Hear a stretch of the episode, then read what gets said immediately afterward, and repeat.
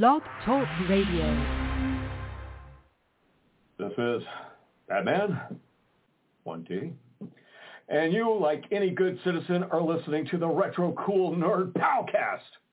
Quick, not one moment to lose. Turn up your dial. Meanwhile, just outside of Gotham City,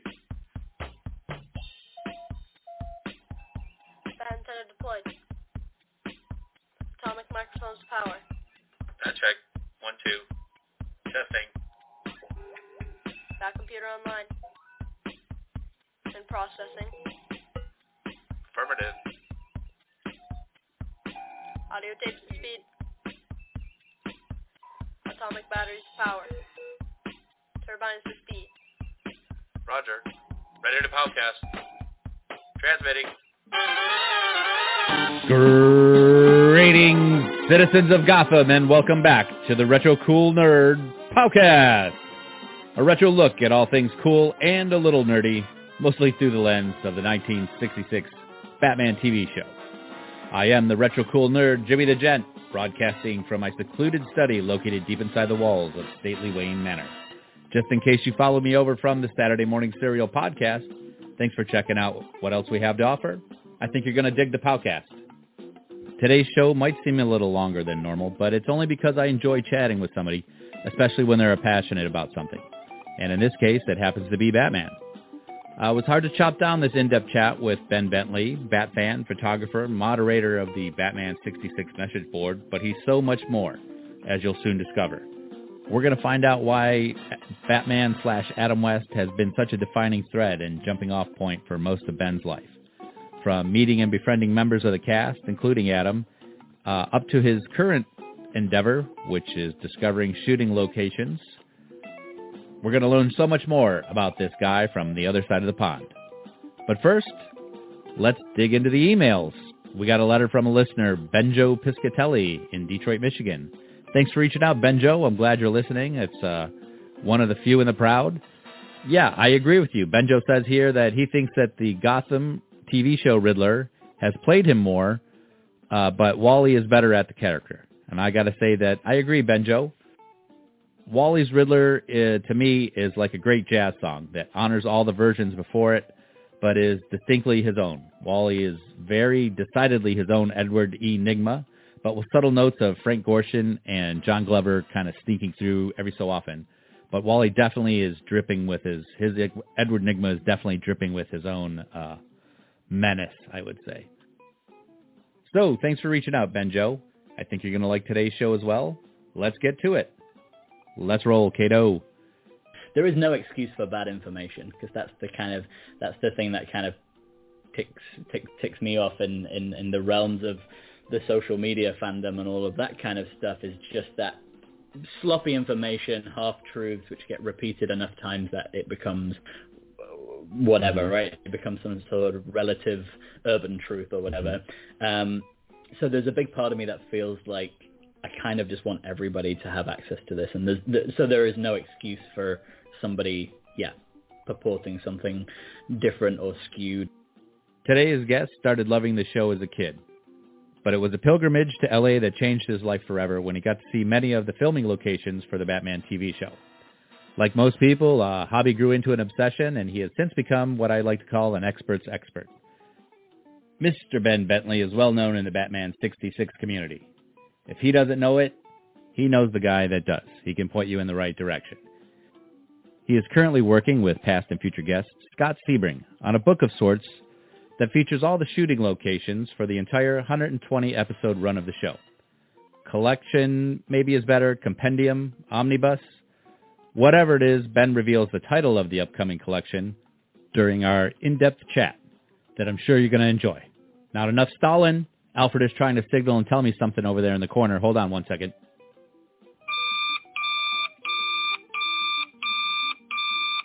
Why Batman? Most of these, at least why the 66 Adam West Batman. Most cats that enjoy this particular Batman are closer to my age, and Mhm. you are considerably younger. I'd, I'd put you, you know, mid to late 20s.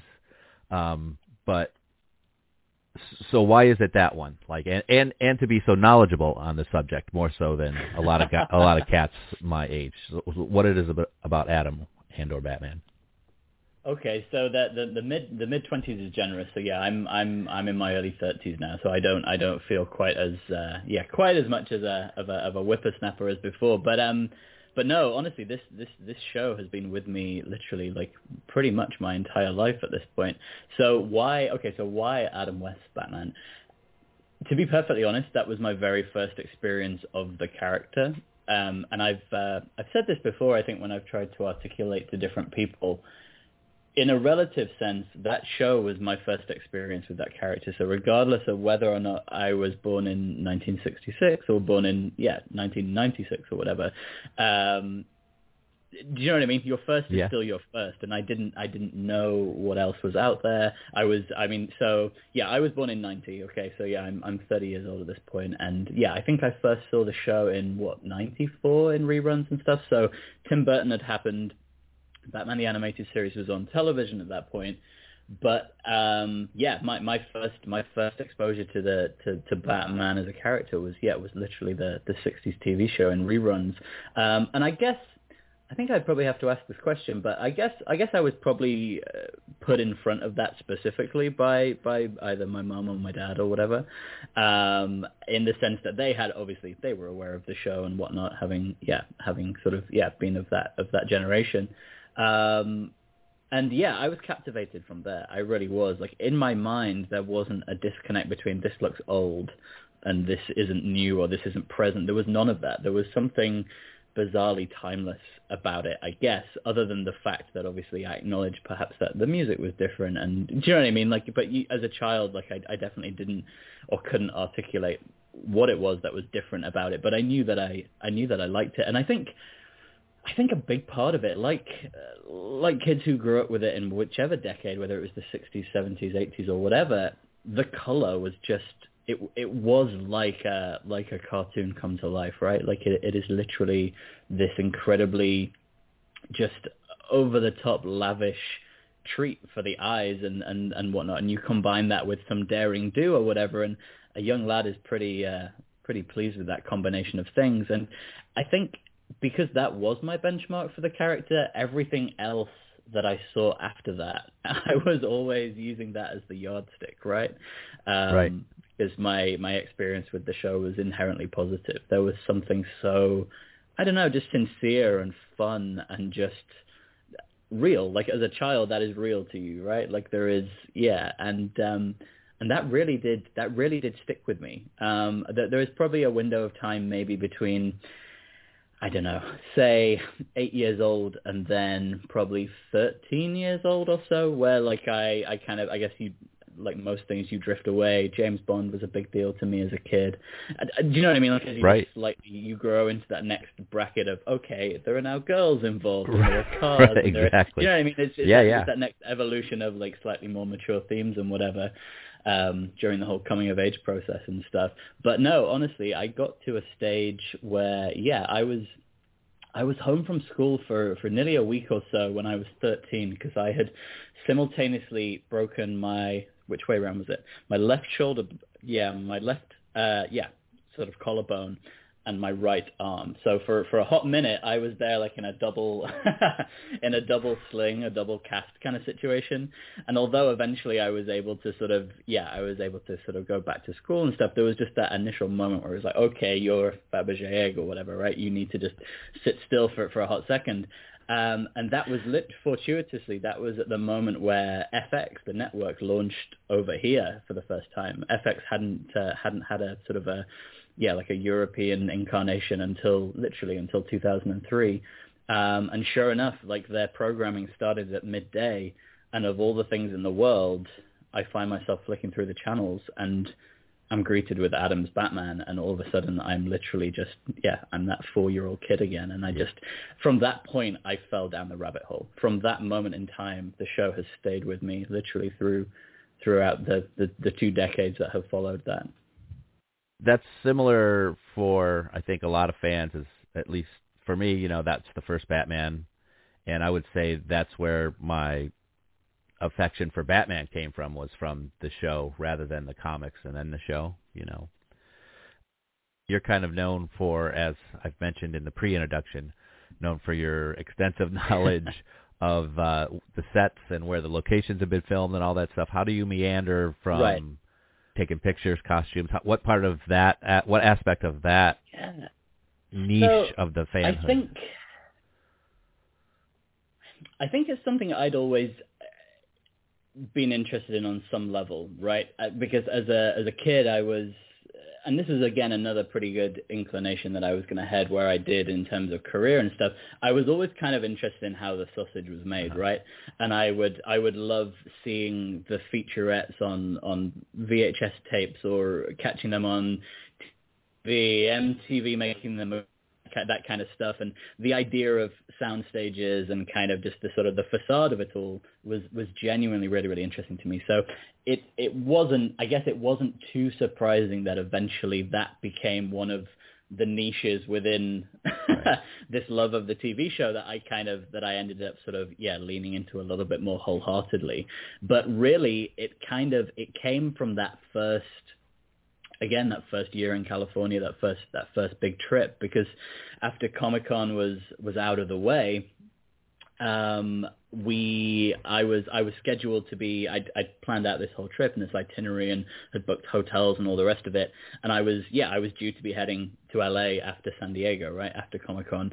Um, and uh, yeah, so so Scott had said on either the Saturday or the Sunday, let me know, yeah, let me know what your your movements are or whatever this week, um, and I'll I'll have to take you up to the Batcave, right? Like that's that's the it's, it's almost the rite of Yeah. passage at this point. Somebody somebody who's a big fan of the show comes into town from our little sort of group of friends from our Right. community and whatnot, and that Scott taking you up there is kind of the uh, that's that's sort of it's it's almost uh, I don't want to say a given because that that implies a level of expectation, but that is uh, it's something that happens more often than you would think. Okay. Um, so I wasn't going to push for that. It wasn't something that I was kind of like I said. It wasn't it wasn't an expectation, but it was it was something I wanted to do regardless. And to have have like I said, Mr. Mr. Bat Tours himself give me the guided tour was was amazing. Um, little did I know that yeah that what I thought was going to be just a morning heading up to Griffith Park and uh, Bronson Cave uh, turned into just a full blown um, bat day uh, because after we we we got together we got together and had some uh, had some breakfast that morning or whatever over at Mel's Diner in Hollywood because it's, it's just right down the street from from Griffith Park. Um, and he sort of he tenuously sort of said, "Oh, what are what are your plans after this? Do you have anything sort of pressing or whatever this afternoon?" Kind of feeling me out a little bit. Uh, and I said, well, no, honestly, like I'm, I'm, I'm here. I'm a billion miles from home, or whatever. Like I've got, I've got my sightseeing list, but there is, you know what I mean? the stars, nobody's. right. I'm not, I'm not watching the. Yeah, I'm not, I'm not watching the clock at this point. Yeah, I'm not so, not so desperate to go and, uh, yeah, try and find uh, Art Carney's star on the Walk of Fame or whatever that it can't wait. So, so yeah, so he was he was feeling me out, and then after we uh, we went up to the cave, uh, and uh, his friend and now subsequently my my pal uh, Ruben Procopio, the the artist, um, joined us because uh, he and Scott had been friends for a couple of years, and Ruben's a, a big fan of the show. And then obviously some of your some of your listeners will recognize him as one of the artists on the on the Batman '66 comic book and the and the animated movies and whatnot. But he he'd never actually been up to the cave, so Scott had mentioned, "Oh, I'm going to take Ben up there. You need to come along. 'cause you st- you still need to do this, right? We're going to do a do a twofer. We're going to knock this off the list for both of you." Um, and uh, after that, uh, after the cave, we'd been up there in the morning and whatnot before it got too hot. I'd thrown on my bat suit from the weekend, complete still with sweat stains and all the rest of it, and, and had my had my photos, my again my rite of passage photos in the bat suit outside the cave and whatnot. Um, and it was actually Ruben who turned around and said, "Oh hey, I'm gonna go and visit my. I need to check in with my pal Dean Jeffries, who obviously."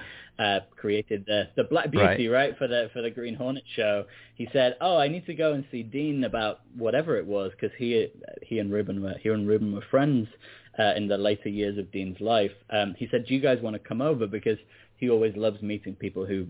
A know who he Right. is and B dig what he does and whatnot and we were both just kind of kind of like kids at that point. And I remember Scott making some random comment which was to the effect of, "Oh, okay, yeah, timing wise, yeah, like it, like, yeah, like." Like an hour or so is would be cool, right? Um, and uh, a little did I know because he'd actually arranged to take me to Warner Brothers that afternoon over onto the Warner Brothers backlot. Um, oh yeah, uh huh. To to see the to see the Commissioner Gordon steps basically to literally get to walk through Gotham City. Um, so we, we ran over, we visited with Dean Jeffries. He was a such a, such a great guy, just a super down to earth, a real car guy, Uh-huh.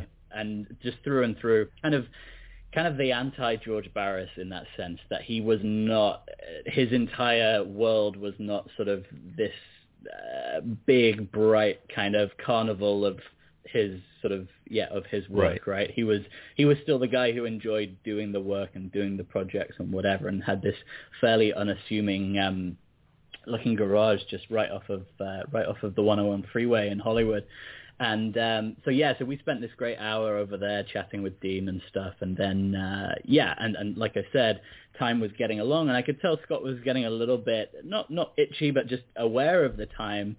Um, and uh, so anyway, we said our goodbyes to Dean and stuff, and then uh, and then Scott said, "Okay, so there's one more place I'd like to show you, but do you happen to have any ID with you?" And I was like. Uh, yes. I mean, I, I have my driver's license or whatever. I might have even had my passport, actually. I probably was sort of, yeah, keeping that on me and safe at all times or whatever. And I was like, yeah, okay. And he was like, okay. And we, and we, we, we jumped back in the car and we're driving, uh, for sort of 10, 15 minutes or whatever.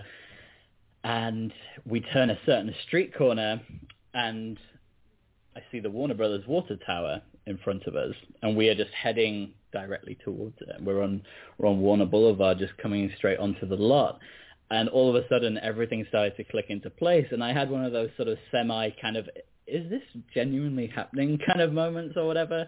Um, and sure enough, he'd he'd arranged with with a with a friend of ours who works on the lot in uh, in post production and whatnot uh, to grab some grab us some passes and so we could literally just take our own just self-guided tour, just wander through the through the facility.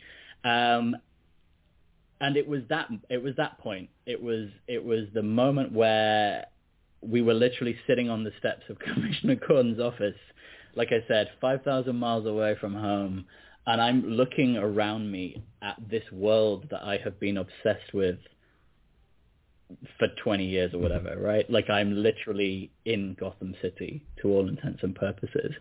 And that was kind of what, that was the tree root that I tripped over. And after that, I became, yeah, my sort of, my firm kind of interest or whatever was like, okay, I want to find out anything and everything that I can sort of, yeah, about where the show was filmed, how it was filmed, and the real nuts and bolts of all of that stuff. Um, and and yeah and, and here we are sort of yeah another sort of yeah what 11 12 years on from that. And yeah Scott and I are literally as we speak piecing together a book which identifies every single location for exterior filming in the entire 120 episode show. Uh, people have done it for Star Trek and they've done it for other shows, but nobody has ever tackled it for Batman. A lot, a lot of people are familiar with the basic uh, sort of obvious stock shot kind of stuff like the Batcave and Commissioner Gordon's Steps, but we we really sort of wanted to kind of Every yeah, to to iron out this. Yeah, no, absolutely, because th- that's that's our disease, as we both end up referring to it as. We sort of we want to know more, right? You want you want to be able to tick stuff off, and yeah, and and and in the process of that, you kind of you learn you learn the logic of making that show to the point at which we can now make these kind of sort of slightly more informed assertions about certain things based on do you know what I mean? Seeing how the sausage is made and, and, and the sort of the production logic as we call it involved in that kind of stuff. Um, so so yeah, I, I'm not sure we've I'm not sure we've mentioned elsewhere. So this is maybe yeah this maybe this maybe is the time to drop it. The the book is titled uh, Greetings from Gotham City. Ooh, you heard it. You heard it here first. And there you go. All right. Yeah, so it's uh, it has it is going to be it's going to be pretty cool. The, the the the layout we have in mind and whatnot is very much reminiscent of kind of uh, postcards and guidebooks from tourist attractions in the sort of the 50s, 60s, 70s. Um, and yeah, it seemed like the most sort of apropos and, and very, very much fun way to present all of this information. I love it. I love it. So- That sounds awesome. And you've you've uh, I wanted to back it up for a hot just a little bit because you keep talking. Mm. You've referenced him, uh, past and future guest Scott Sebring runs the 1966 Batman message board, among anything, among other things. Uh, which is where we came to know each other, but that's who your co-conspirator in this endeavor is, right? yeah, So you've got a you've got a pretty good jump on the information. You're like you're like uh, at the center of the hub of the Batman 66 information highway, right? So I mean, potentially. I'm not Qu- sure. I would I would describe it that way because there is always something else to learn. Yeah. But no, like in terms of in terms of being a, a sort of a, a fairly good point man for if I don't know it, I can right, if you don't know the answer, you know the guy that does. Yeah, right, right. Exactly. So what? T- tell me a little bit about what sort of um, what sort of things are you using to do your research on the locations? Um, I know you. I'm. I know you use like uh, the scripts, and you have uh, location shots and stuff like that. But talk talk about what you and Scott do to uh, to zero in on where these places are. Yeah. So, um, so one one of the one of the biggest resources that became available uh, over the course of sort of yeah the the mid two thousands was what we now kind of sort of fairly uh, loosely describe as the as the Dozier archives, Right. right? So William Dozier, the the executive producer of the show, he left his uh, pretty meticulously uh, kept memos and production paperwork. He left that in a in a collected archive um, to the University of Wyoming, um, and he uh, he'd had it on loan there for a little while, and then eventually, sort of a couple of years before he passed, he sort of he formalized it as a gift, and this was going to be his legacy, and so on and so forth. Um, so that repository of information uh, was this fantastic resource. Um, so within that, there is there is literally seemingly every memo, letter, and otherwise it appears that he fired off in the course of um, in the course of his uh, definitely his 60s career, perhaps not so much the 50s, but the 60s definitely. Um, and within that was was a lot of shooting schedules for the second and third season. Which was a, a jumping off point in terms of really getting to identify, okay, this is where this is saying this was filmed, and subsequently, okay, we know this now looks like this. Um, so for, for season two, uh, pretty good in terms of being able to say, okay, this was done at Fox, this was done at Culver City, this was done at Warner Brothers, whatever. Um, but conspicuous by its absence in a lot of ways was really any paperwork from season one. Um, and as sort of most fans of the show would tell you, season one is, is the season that people consider to be the best and consider to be where that show was firing on all of its cylinders. Yet, ironically, we had very little information about the series, the season that people actually seem to care most about. Um, and to the point at which when you look at the show as a whole and you start looking at it from the point of view of location filming, they did way more, seemingly way more uh, locations, real world locations in season one than they did in two or three. So there was this irony that we had a bunch of paperwork and documentation for the point of the show where everything was just being done in the most simple way mm-hmm. possible. So this is where this whole deep dive really started was like, hang on a minute. We know enough to kind of get us a ballpark of this is what 40 acres at Desilu looks like, the backlot that they had there.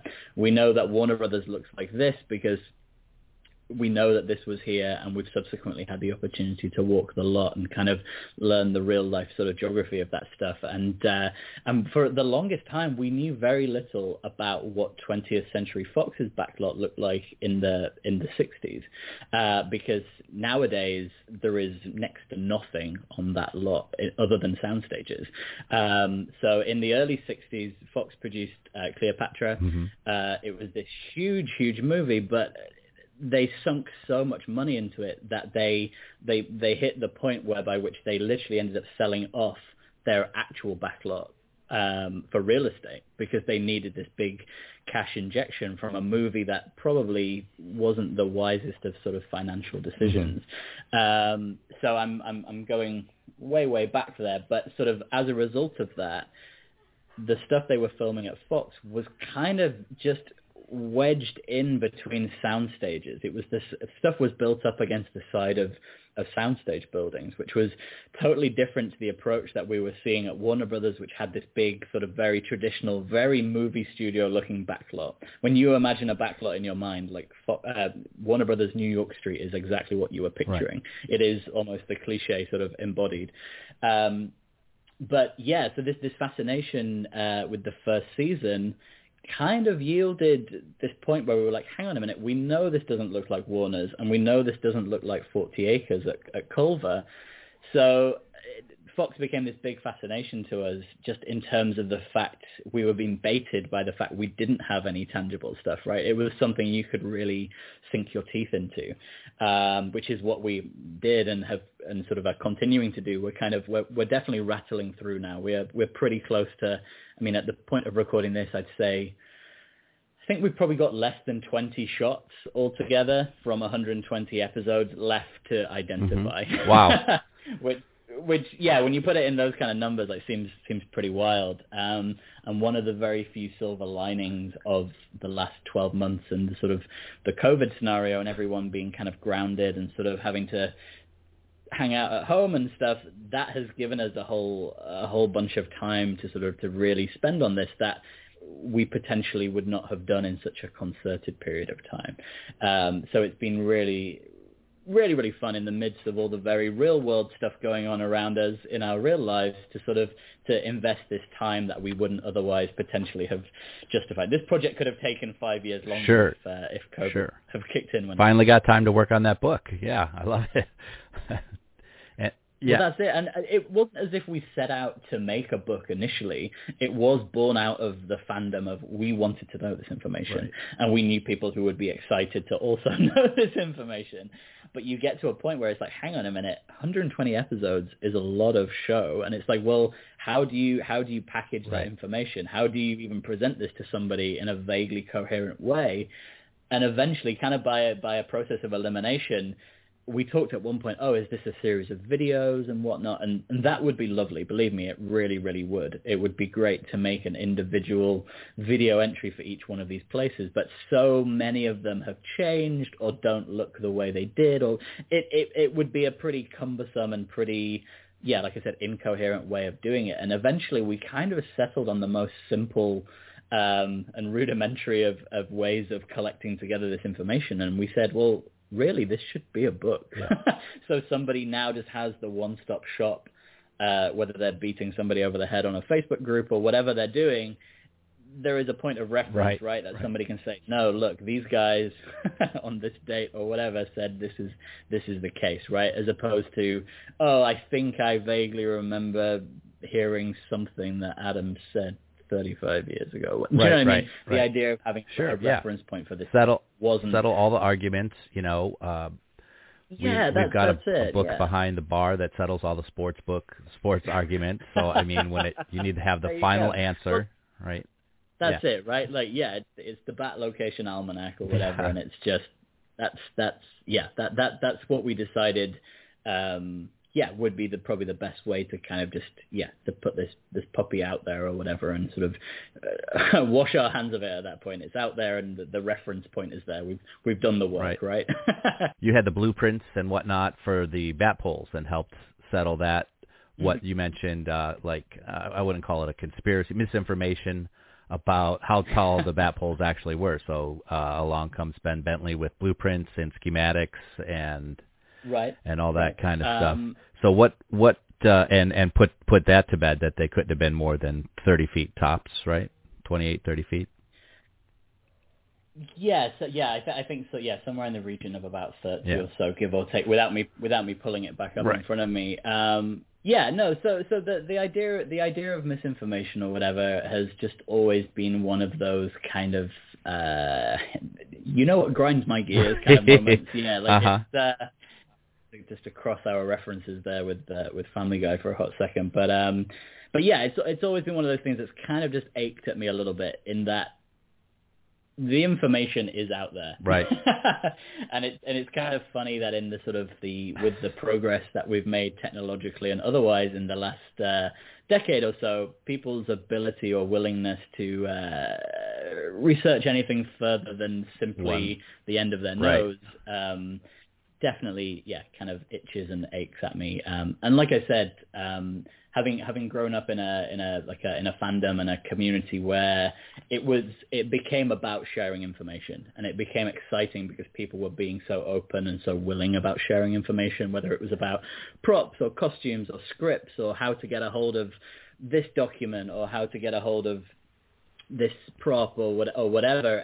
So it's an extension of all of that. Like it's it, it it's it's a case of sort of yeah, I being able to being able to answer these questions um, and being able to sort of try and put some sort of definitive on it, rather than simply quoting anecdotal stuff from from Adam or Burt or whatever, which is 35 years and however many cocktails in the rearview mirror. It's and, and time itself passing, Sure. right? It's Sure. I mean, it's- an- I mean, anybody So- tells the same story over and over. You know, the, you know, and I and I do not hold Right. that against them. And I, I I personally have never held that over anyone's head. I've always sort of been willing to enjoy the entertainment value and kind of yeah, and sort of take the grain of Right, salt right. where it's necessary, story. right? Yeah. But again, within a fandom, you have different kinds of Right. people, right? And you do have people who are more inclined to uh, take things at face value, uh, and there are people who definitely get upset if somebody attempts to contradict, uh, whether it's maliciously or otherwise, the do you know what I mean? What somebody who was physically there and then on the show has, has Right. sort of said. So my kind of again long, long-winded, terrible, terrible, long-winded answer. But no, coming back to something as simple as okay, Burt gives you a wacky three-digit number telling you how high the bat poles are. I'm not the guy who's going to tell you Burt's wrong. I'm the guy who's going to tell you, okay, this is the document. This Right. is the guy who this is Yeah, the guy yeah. who sketched the blueprint. He said it was this height. So unless the guy who built it decided that he just wanted to get pretty adventurous, I'm going to say it's the number written down on this piece of paper, courtesy of 20th Century right, Fox. right. right. I like I like the idea of of Ben just sitting up in the middle of the night, all sweaty, and he looks at his poster of of like the Gotham skyline with a bat signal out. It says the truth is out there, right? Just right. Yeah, 85 feet. yeah. No way. There's no way. Greetings from Gotham Cities. Will Ben be able to pick up all these names? Will he get any sleep, knowing that some people still believe in the fourth season myth? Don't despair, listeners. Tune back in after the break. Same POW channel, same POW cast.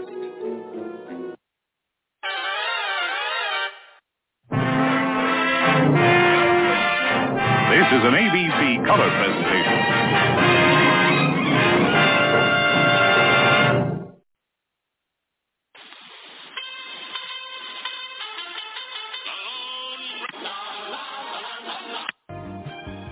Forget to join us right here every three or four or five-ish weeks or so for Saturday Morning Serial, the podcast that explores the themes of Saturday morning TV, which not only did we all grow up with, they've also been growing up with us.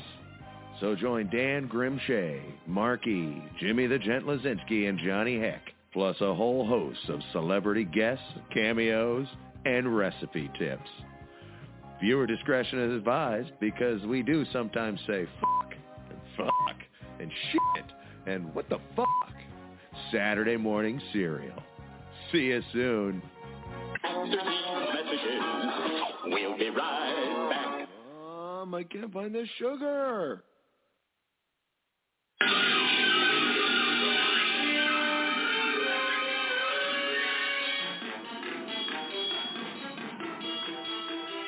I'm going to once again have Alfred employ the Bat Time Dilation Machine, this time back to the summer of 2017, and my visit to the Comic-Con Palm Springs. Holy Nego Batman balls was it hot. The thermometer topped out at a blistering 119 degrees, which I had never seen before in my life. But my son and I braved the heat and went inside and went on to meet voice actor extraordinaire John DiMaggio. Listeners might recognize him as Jake the Dog or Bender, but so many more. He voices a couple of my absolute favorite performances in animation. He is the Joker in Under the Red Hood, and he also plays Aquaman on Batman the Brave and the Bold. But it was his Aquaman that made me absolutely fall in love with the show that would become my second favorite Batman TV show. Listen in as John chats with my son and I about both of them.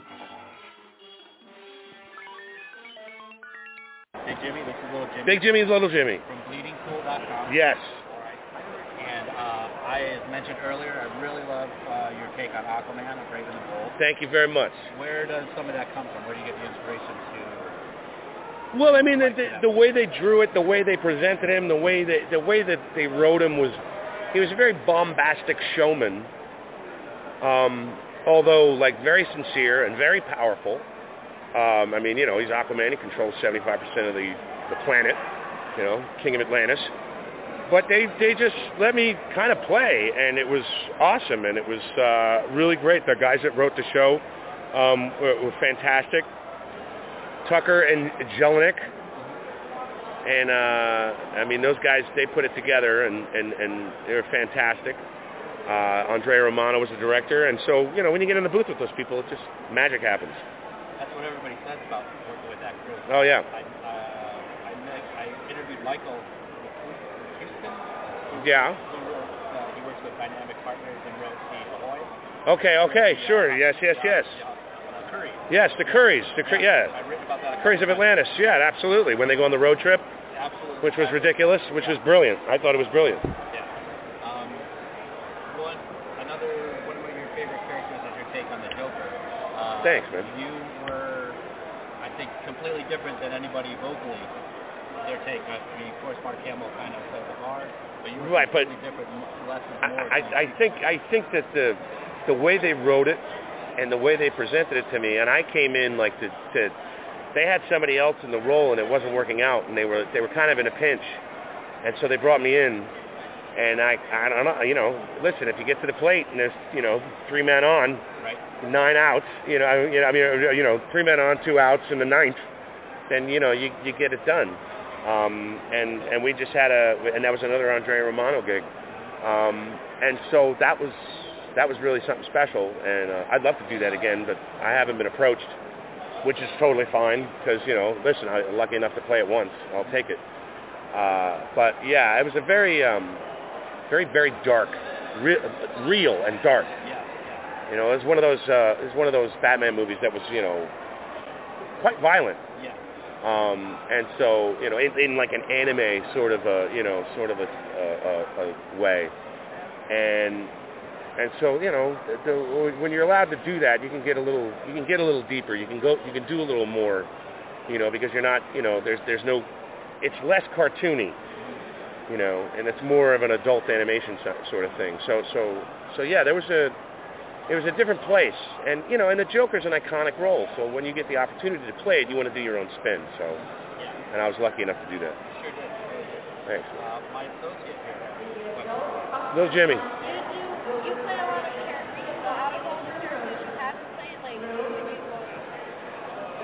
You know, love to get a shot at playing Batman.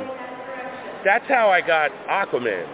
Because it came down to me and Diedrich Bader, and they picked Diedrich, and I got Aquaman as a, as a uh, you know, consolation prize, which was the greatest consolation prize ever.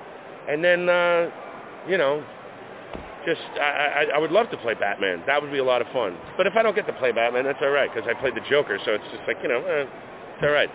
Troy Baker, who's uh, to my right somewhere, he uh, he was able to play both Batman and the Joker, which is kind of cool. So I'd love to be able to get that notch in my belt one day.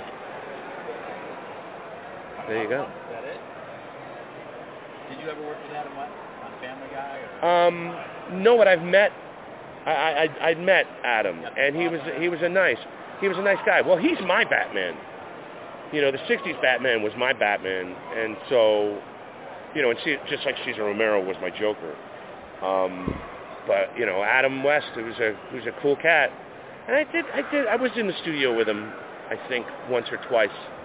Um, but he was a, you know, he's a good guy, and uh, and and you know, it's sad to see him go, but like he had such a big influence on on on everybody, on on you know, on popular culture.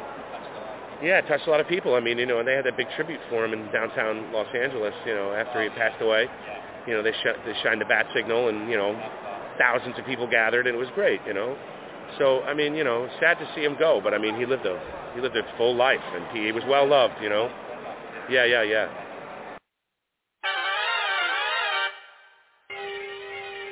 Seen here is Lyle Waggoner playing the part of millionaire Bruce Wayne, testing with Peter Deyell, who performs in the role of Dick Grayson. It looks black as pitch, Dick. I've been through all my father's old law books, and I don't see we have a leg to stand on. My identity exposed. My value as a secret crime fighter ended. Well, everything I've trained myself for since my parents were murdered. In the ash can, gone up the chute.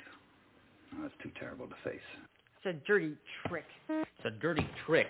And when our good housekeeper, poor Mrs. Cooper, when she finds out what you've been doing on these supposed fishing trips of ours, I'm afraid the blow would kill her.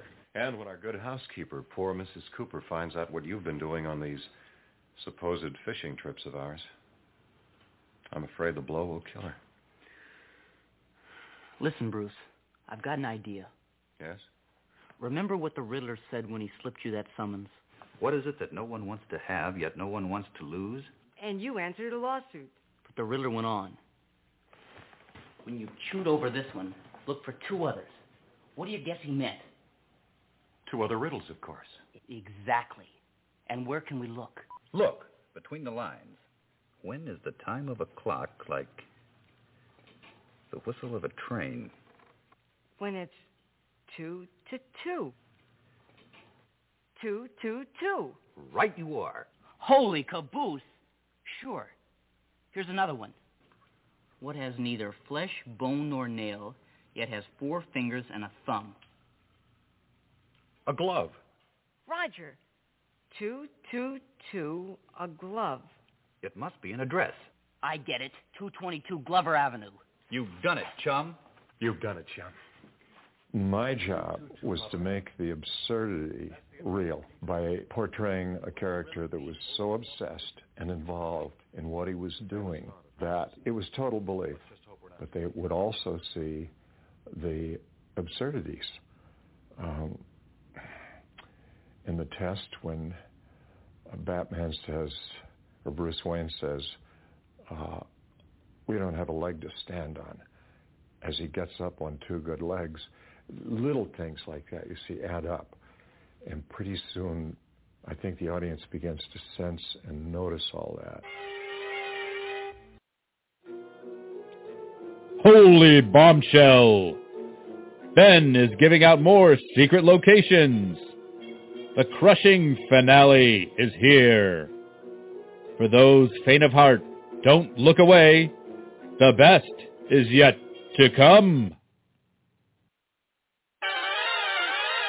So you've made a lot of discoveries like that and put some some things to bed and and you've discovered some place you know some places you mentioned some places you knew exactly where they were some locations is there anything Yeah, that sticks some- out as your some of that favorite discovery or that neatest coolest Oh, it's it's kind of it's kind of hard. It, it's hard to pin down individual ones because in the moment, in the thrill of the chase, as it were, when you are kind of head down the rabbit hole and you're trying to figure this stuff out and you're piecing together stuff from scratch, it all feels super exciting. And quite often, the jumping off point, um, just so just just to not sort of um, I guess warp the perception of this, the jumping off point can sometimes be as simple as it will simply say Fox in the location column, right? Yeah.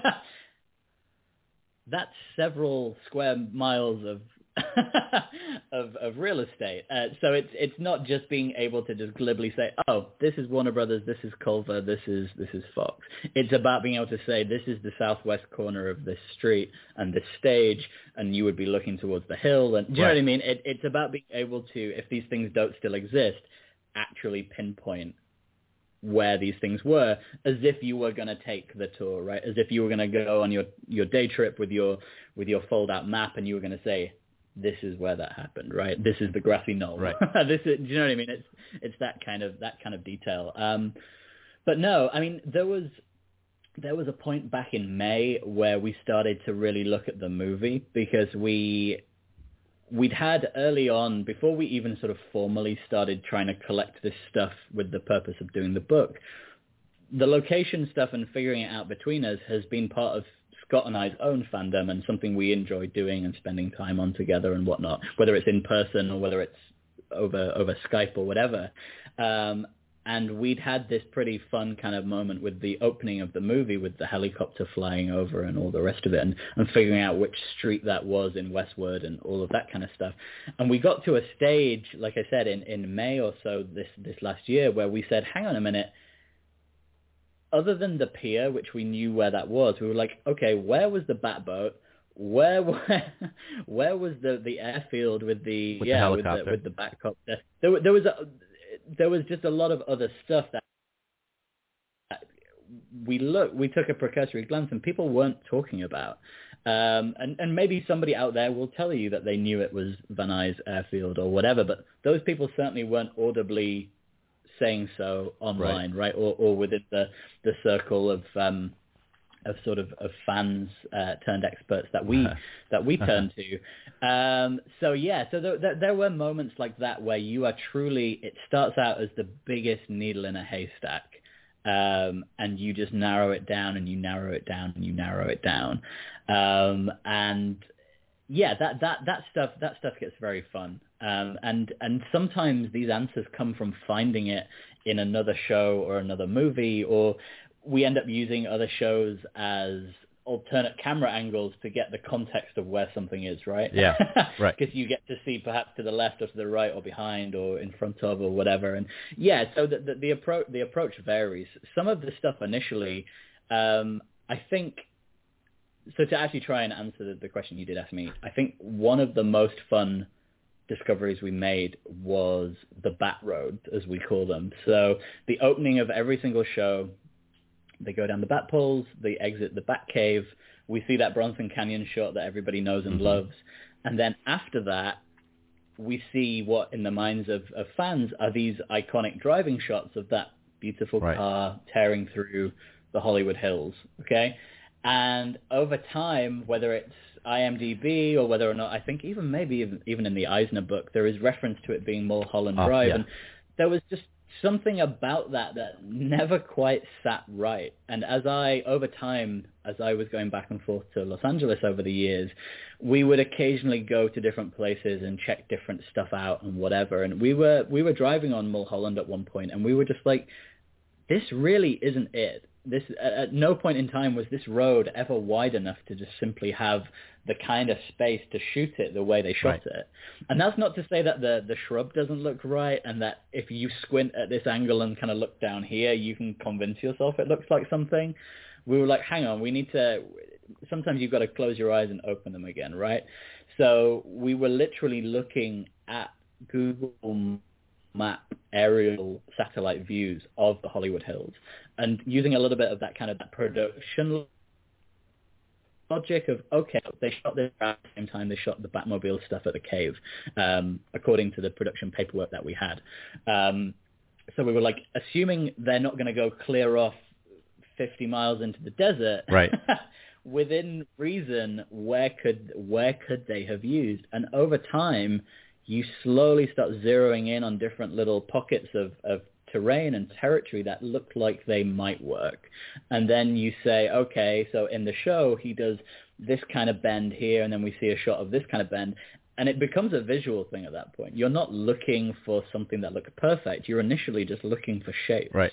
Because you know if it does the S turn, even if stuff's been built up around that or changed, people for the most part don't straighten out roads that aren't straight. Right, right. so it it becomes this thing of track, like I said, tracking down shapes and whatnot. And that that one was that one was a lot of fun because we we talked about that on and off for two or three years at least. From going from, oh, somebody said it's Mulholland to being like driving down Mulholland and saying doesn't really. Feel, I can't see where this would turning into. Okay, I kind of that you then actually get the itch and you have to scratch it. Um, and um, yeah, we, we we we did we did the research and whatnot, and then it turned into okay, well we've got to put our money where our mouths are, right? And Yeah. you park the car and you get your backpack and you okay we're going hiking in the hills right we're going to see if this road that we identified is the road and sure enough it is so if you are if you are visiting LA or whatever and you're checking out Griffith Observatory then you've got no excuse not to take an extra 30 minutes and tag it onto the end of your observatory trip um, the road uh, that was used for all of those driving sequences in the pilot, including the Riddler chase and all of Yeah. that kind of good stuff, um, is literally on um, a hiking trail, what is now a hiking trail. Um, so Mount Hollywood Drive is the name of the road, and it literally kicks out at the bottom of the parking lot for the Griffith Observatory, and it takes you up and you wind up through the hills, and yeah, you, you probably walk for about a mile, and then you the first thing you hit after that mile marker is pretty much that shot of the Batmobile coming around the tree and then the camera pans across and whatnot. And yeah, so so in terms of things that were truly satisfying from idea to sort of, okay, this is what we think it is to, okay, we are literally standing here holding a camera trying to recreate the shot. And it hasn't changed that much, right? There we go. No, it honestly hasn't. So the the tree is Uh-huh. bigger, uh obviously, because Time. 50 years Yeah. of tree growth um, is is a tangible is a tangible quantity. Um, yeah, there, there- there there are minuscule changes like okay, so the curb here was widened or it was extended out. They they actually created an almost picnic kind of area in the shade of how big that tree had Uh-huh. become. So so yeah, so that changed a little bit, but no, essentially you look one way, you see a tree, you see the same bend, the same turn, you're seeing the same kind of faceless, no real kind of identifiable sort of landscape behind it, and then you pan the camera and all of a sudden you see the next turn that the car takes. And it's all born out of finding those shapes and just sort of yeah, That's sort of that's really kind of magical to like come up over the hill like that, and then you're like in the shot, right? Or like your POV is Yeah. the shot. Like I've I've Pretty like much, the first yeah. couple times I was up at uh Bronson Cave uh was kind of the same thing. When you come around that corner, you're like No, it's just right there, like Yeah. boom, right there. You know, it hits you. Yeah, it, it is, and it, it kind of, uh, and you you you you know this because you you've been there and whatnot. But all of this stuff is so firmly imprinted on all of us, right? From such an Right. early age, there is something surreal and almost almost emotional, Yeah. like in terms of just the the the, the feeling in your stomach, like I'm you said, feeling like when it you right turn now around that corner about for it, the yeah. first time. No, Yeah. absolutely, and that's and and it is that feeling, that childlike kind of wonder, which has been the jumping off point for all of this, right? Because otherwise, like, why would you? Why would anybody choose to bury themselves in this kind of minutia if it wasn't like a genuine Right, right. uh, and it is, and it is. It's a place. It's a place of joy, and it's become sort of a fixture within a friendship which is much bigger than all of this stuff. Ultimately, for a niche audience within an already niche audience, right? But like yourself, the people who get it get it, and it and it is. It's that it's that silly feeling in your stomach where you feel like you're five years old, and you can see the Batmobile coming Yeah. towards you, right? Like it's that. Yeah. It's that sense. Get that little dopamine rush, and uh like you said, you're you're Yeah. five years old again. I love it, man. Yeah. Adam is such a unique yardstick to try and gauge any of this stuff against. Um, he's playing it straight, but he has a sense of the timing, right? He's aware of of the comedy and the timing, but at no at least first Yeah. season, right? well, no, for Yeah. sure, and, and that's I mean that's that's what I that's what I kind of I still to this day love about that performance is he. uh, Not just anybody could have done what he did, and certainly the show we know and has had the the sort of the pop culture sort of significance for the length of time that it has had is born out of the interpretation that Adam gave of of that pilot script, right? If if he and Lorenzo weren't so kind of so very much on that same page out of the gate, if if Lyle Waggoner had played Bruce Wayne, we wouldn't have had a second Correct. season. And Correct. I've I've I've said yes for a long time now. That's not to say I don't like Lyle or whatever. Like he always seemed he always seemed like a very very pleasant guy and and, and whatnot. But in terms of casting, you watch you watch that uh, that screen Right. test especially side by I side, mean, right? especially Yeah. side by side.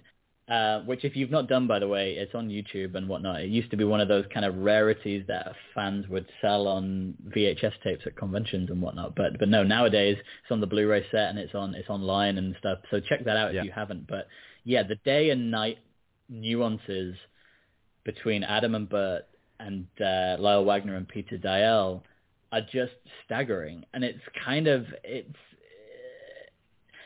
it almost scares me and like we were this close to not having what we had Right, right, right. had some executive just happen to have had some sort of real kind of interest in Lyle Waggoner, Mhm. right? If somebody had, and Hollywood is littered with examples of those what might have been kind of moments, and the whole Batman show, even existing, feels like one of those. It came this close to not being a show, Mhm. right? Yeah, yeah, yeah. um, in that the, the the test screenings rated awfully with the test audience, which just goes to show that test audiences don't know anything. Um, and if it hadn't have been a mid-season replacement show and it hadn't have already been bought and paid for, Right. then it would never have hit the air and whatnot. And yeah, the, the casting feels like that. It's kind of it's lightning striking multiple times in a very specific window of time, even. Um, so, I mean, similarly to, to, to meeting Adam, again, I was fortunate enough that in the in the in the years following, um, yeah, meeting Adam for the first time, I got to meet a lot of the other cast members who were still with us at that point. I um, yeah, I met I met Burt Ward and I met uh, I met Julie for the first time, and Lee Meriwether, and uh, Malachi Throne too. Mhm. Actually, I met all of those guys in one weekend um, in April at the um, at the Wizard World show in uh, in Anaheim in 2010. Um, and that that show that weekend was really special to me in a lot of ways because not only was I taking a lot of these people off of my list, that was actually the first time that I got to attend one of the message board get-togethers. Mhm. Um, so one of the things that had really kind of enchanted me about the message board over time, and I touched on this earlier when I talked about um, Scott kind of journaling his, experience at, at San Diego Comic Con. But one of the one of the other kind of sort of things that became really really fascinating to me was that message board members were actually starting to get together and meet up at these at these shows over time. So certain shows would come up, uh, whether it was in Novi in Michigan or Screaming Tiki or in uh, Chiller in New York or whatever there would be it seemed like each year there would be a show where there was enough of the cast getting together that it was central enough for a lot of board members to kind of Right. get together and that always looked like the most fun in the world because over time as, as Scott would tell you it would start out as okay he'd open up his hotel room uh, on say the Saturday evening or whatever, and people could swing by after the convention with their with they could bring along their props and their costumes or their whatever it was like their their bootlegs at that point DVDs and and just sit around and and do do what we do on Video Mhm. Batcha right? Talking about talking about all of this stuff with other people who who get it and whatnot. And as as the years went by sort of pretty quickly these things started just getting bigger. It went from it being okay, this is five people from the message board getting together to it being this is 15, 20, and, and like one of those shows, they ended up, I think it was Screaming Tiki, uh, they, in 2008, they ended up with literally like a, the, the promoter gave them a, a hotel ballroom, like a small, like, uh, ballroom off of one of the main rooms to get together, um, and have a bat party or whatever. And it was just tables full of props that everybody brought. And it was just, it was a real life forum, Mhm. right? It was, it was the real life manifestation of that stuff. Um, so yeah, so the the Wizard show in, in Anaheim in 2010 was super special to me because that was the first time I then got to meet all of these other board members who were flying in at that point. So I was I was already by this point good friends with Scott and Wally, and we'd all spent time together. Uh, but that was my first time meeting a lot of these other guys who I had sort of known in inverted commas or whatever online for for several years at that point um and we got to yeah and we got to hang out. And and again more friendships were forged. Um sort of yeah my pals chris and troy who i met that weekend for the first time have again have just gone on to be these guys who yeah are, are still are still great great friends uh yeah 10 years 10 years down the line. Um so that that weekend was a lot of fun and just seeing that camaraderie. That was very much a, a pinnacle for me in terms of what that message board was capable of. The the thing that made that inc- incredibly special and unique was, um, yeah, our friend Mark Hardiman, who owns a pair of original screen used uh, Adam and Burt Batman and Robin costumes. He was down that weekend for the convention and we were all hanging out and whatnot, but he had agreed to bring these original costumes along to the to the get together for the board members. So that weekend will forever be uh, on a on a pedestal of sorts for so many different reasons, but um I got to literally put on that Oh. cowl of Adams and stuff. Again, it was it was that same feeling of seeing the Batcave or, or being on Commissioner Gordon's steps or whatever. It was just living and breathing this stuff and, and in just such a tangible and sort of tactile way. Um, and uh, and again, yes, Mark Mark is honestly one of the nicest guys in the known universe. And if, if anybody out there could uh, could could own those suits, I'm I'm glad uh, I'm glad it's him because he's been so open and sort of just just just a just a great guy, just a totally right attitude. There are so many collectors out there who it's their treasure, right? And they are sort of they they spend a lot of money on this My- stuff. my and precious. They, the hoarding mentality. Yeah. exactly. They go full Gollum, and to some extent that's their prerogative, right? But but Mark uh, Mark Hardiman is the is the antithesis of that. Not only is he an incredibly funny guy, uh, an incredibly nice guy, but he also has has yeah always had that sort of that very generous, open open kind of sort of arms kind of uh, policy where sort of friends and, and fans are concerned and stuff. And uh yeah like i said that was that was a really that was a really special one. That's one of those ones where i don't know whether or not you could top that. You could try and sort of replicate that weekend in different manners but the fact that adam and well adam is gone now yvonne is gone yeah, it's that magic and that kind of all of those ingredients will never quite be assembled in the same the same way again.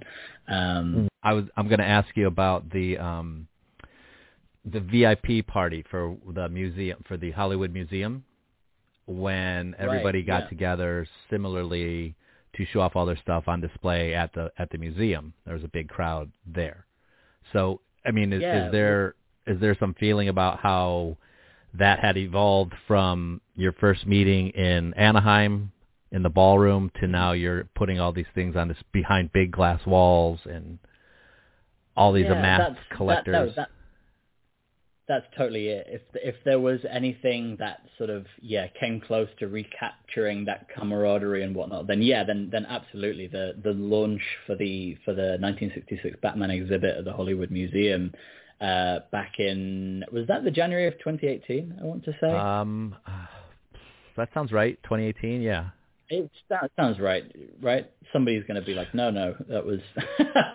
but anyway, yeah, whenever that was, it was yeah, a couple a couple of years ago now. Yeah, that was that was the nearest thing to yeah to to to recapturing that kind of that that camaraderie and that incredible just pure like unbridled fun that we would that we would have um and i mean that whole exhibition i can't i can't honestly take any any credit for that at all because that that that wasn't that wasn't my my project i i supported in whichever Right, but- ways i but could you were there. uh, towards, towards no, and I was, yeah, and I, I flew out. I came out for that. Um, I, I, yeah, I, I mean, LA has become a, a sort of a home away from home, uh, anyway for me in the course of the last sort of decade or so. And um, yeah, and there was, there was, yeah, there was no way I wasn't wasn't going to be there. But what was what was kind of fun was not only was it wild for there to be an exhibition about the 66 Batman show, like literally in the middle of Hollywood in front of the world's eyes, as it were, right? But when I looked at those setups and what was being displayed, it kind of felt like a it felt like a, a tribute to this group of friends Right. that I had developed because instead of looking at seeing the Joker and the Riddler and, and Mr. Freeze and Mad Hatter, I was seeing Bob and Chris and Troy and all of this this love and hard work that had gone into assembling these beautiful replica props and, and pulling all of this stuff together.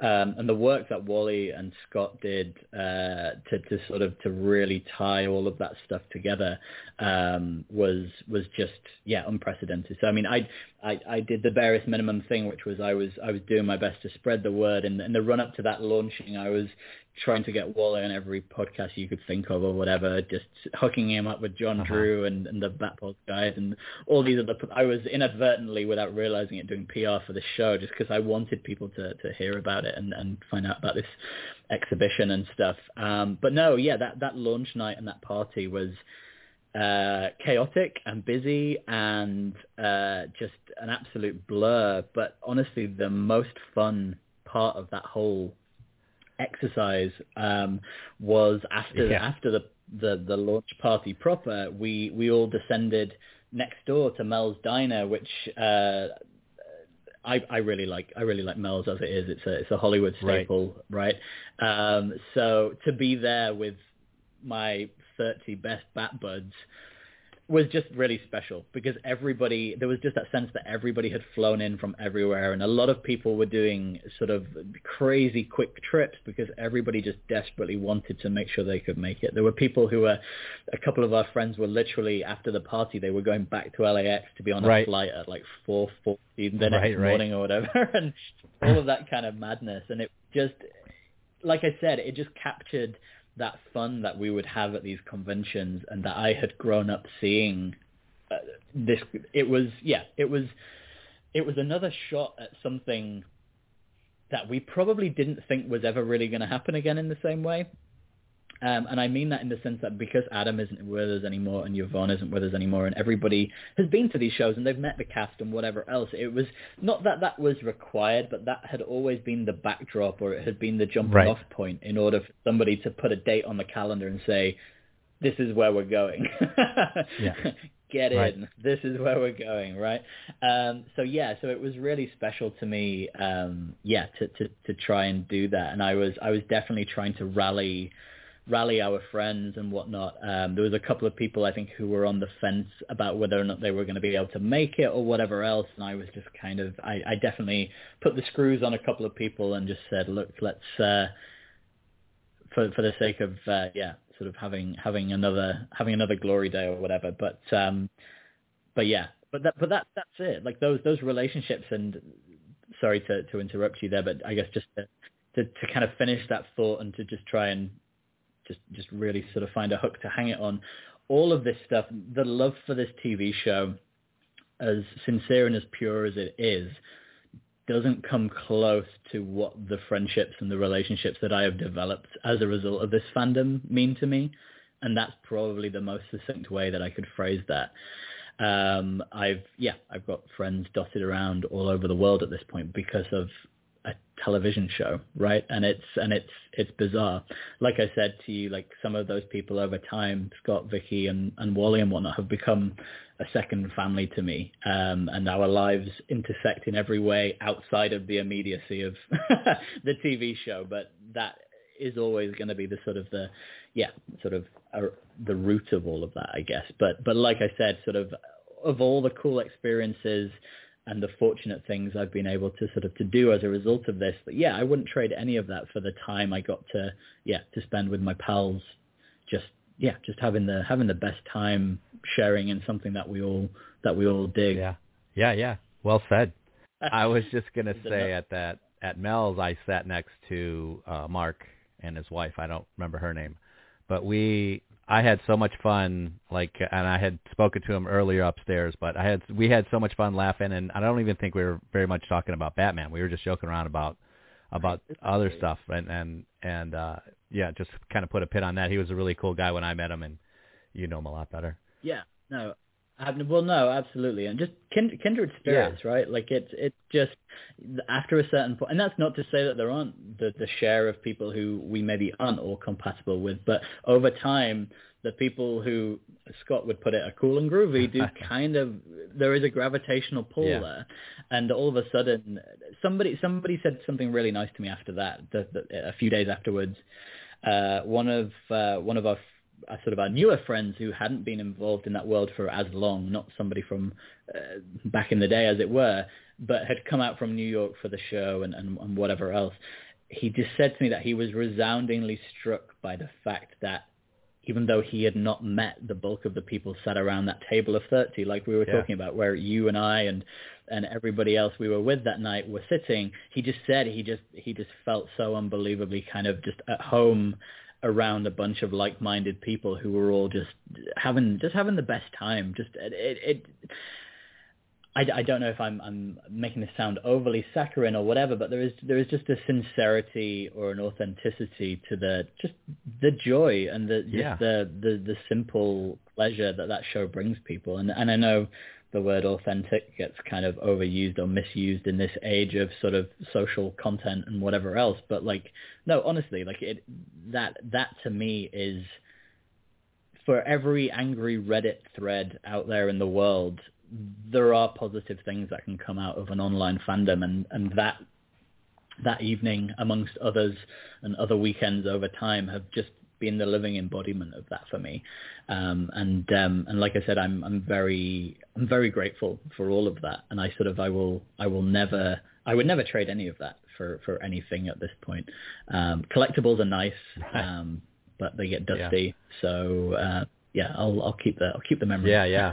um, you're like the embodiment of putting that energy out there uh, and getting getting what you put out into the universe. I mean, a big Batman fan and and Adam West fan, and then life, whether you realize that it's intentional or not, leaf, life leads you down this through this thread that's that's pinballing you back up Yeah, into I- right. Uh, I I love I love the pinball analogy. I really really do. No, and yeah, and, I, and I then, yeah I appreciate like that. you said, all that energy, like everybody's got energy like you, all in one room, and getting close. Yeah. I mean, they can't help but but be happy and feel good, and everybody's feed Yeah. everybody's feeding off of everybody else's energy, right? Well, that's it. No, that that that's totally it. And and that's yeah. No, I th- I think you've hit the you've hit the nail on the head. Like that enthusiasm and that genuine fun that I saw people having from a distance. Um, I was yeah, I was eventually fortunate enough to be a part of that and to get to enjoy that and and to try and do my best to bring other people into that too, which I still kind of continue to to to do so. Um, and that that to me is that is what always struck me about the message board and the way that Scott ran it once once he took over in 2006 was just that it became about sharing and it was everybody was better off for that right? The mentality of not just guarding secrets like people would in a proprietary kind of way because they were trying to sell product or whatever Right. else. There was again there was a lot of misinformation and, and half truths and whatever else. And and once the kind of the precedent was set for you can be cool and you can let other people enjoying what you're sharing or getting to do or getting to experience in on that is ultimately way more rewarding than sort of being the guy like you joked about before the Gollum Right, who has his right, precious and there's nothing to be achieved from that. Like and and if I've not made it abundantly clear at this point all of this stuff to me is so much better shared with other people who get it. There is nothing just like when you and I were chatting a minute ago about the the the, the Batcave and seeing that for the first time like knowing that you know what Yeah, yeah, like that- not only does it make me feel not like the crazy person I clearly am, but like it's it is just that's that's a, that's a bond, right? That like you can't you can't um yeah you can't put a price Right, on right. that, and that's and that's stuff that I love. that. Everybody everybody wants to be affirmed in in what they do, right? And it's every now and again when you do actually achieve that, it's yeah, it, it's a very very wonderful wonderful thing all round. Yeah, man. Well said. Again, well said. Well, dear listeners, that brings us to the end of another exciting episode of the POWcast. And what a great journey Ben has been on, huh? I can't thank him enough for coming on and sharing those stories. It was a challenge to edit this conversation down. We talked about so much more, and I promise that sometime in the future I'm going to bring you the rest of that conversation in a future episode. Until Ben, until Big Ben Bentley joins us again, you can follow him on Twitter at Ben Bentley Photo, or check out the Batman 66 message board. Tell them Jimmy sent you. I'll have a link in the show description for both of those. You can follow me and say hi on the socials at Retro Cool Nerd. Why not give my YouTube channel a look at Retro Cool Nerd a shake? I bet there's something in there you will like. Stop by retrocoolnerd.com on your daily interweb travels and feel free to drop me an email. That address is jimmy at retrocoolnerd.com. This episode's music samples are from the Flying Horse Big Band and the Batman soundtrack by Nelson Riddle and Neil Hefti. Guest voices include Grayson Lazinski and Jimmy Lazinski. Episode 5 of the POWcast has been written, recorded, and produced by me, Jimmy the Gent, in Wayne Study Studios for Saturday Morning Serial Productions. Tune in next time, same POW channel, same POWcast. Are you ready to get out of here, Ben? I was. Are we going home in the same Batmobile, or I mean, you can drop me off. That's cool. I mean, it's going to be a long way for you to turn around, but that's no, that's fine. Um, so to the Batmobile.